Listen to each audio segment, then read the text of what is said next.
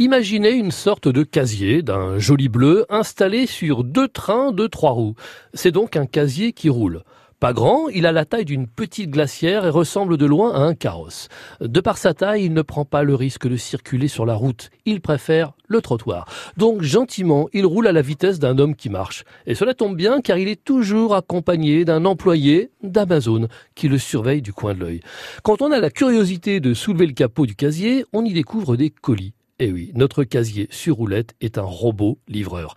Nous sommes ici aux États-Unis, à Seattle, en présence d'une expérimentation grandeur nature. C'est le géant Amazon qui teste en réel un nouveau livreur en forme de robot capable d'emprunter les voies pour piétons.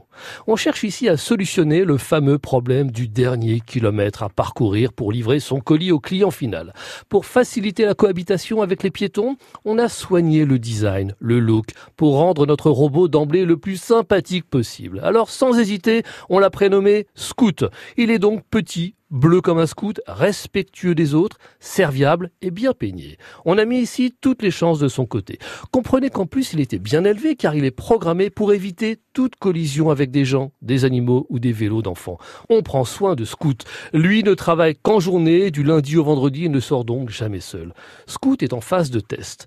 Apprenez qu'il est en concurrence sévère avec des drones de livraison qui eux empruntent pour livrer les voies aériennes. Le dernier kilomètre, c'est la jungle.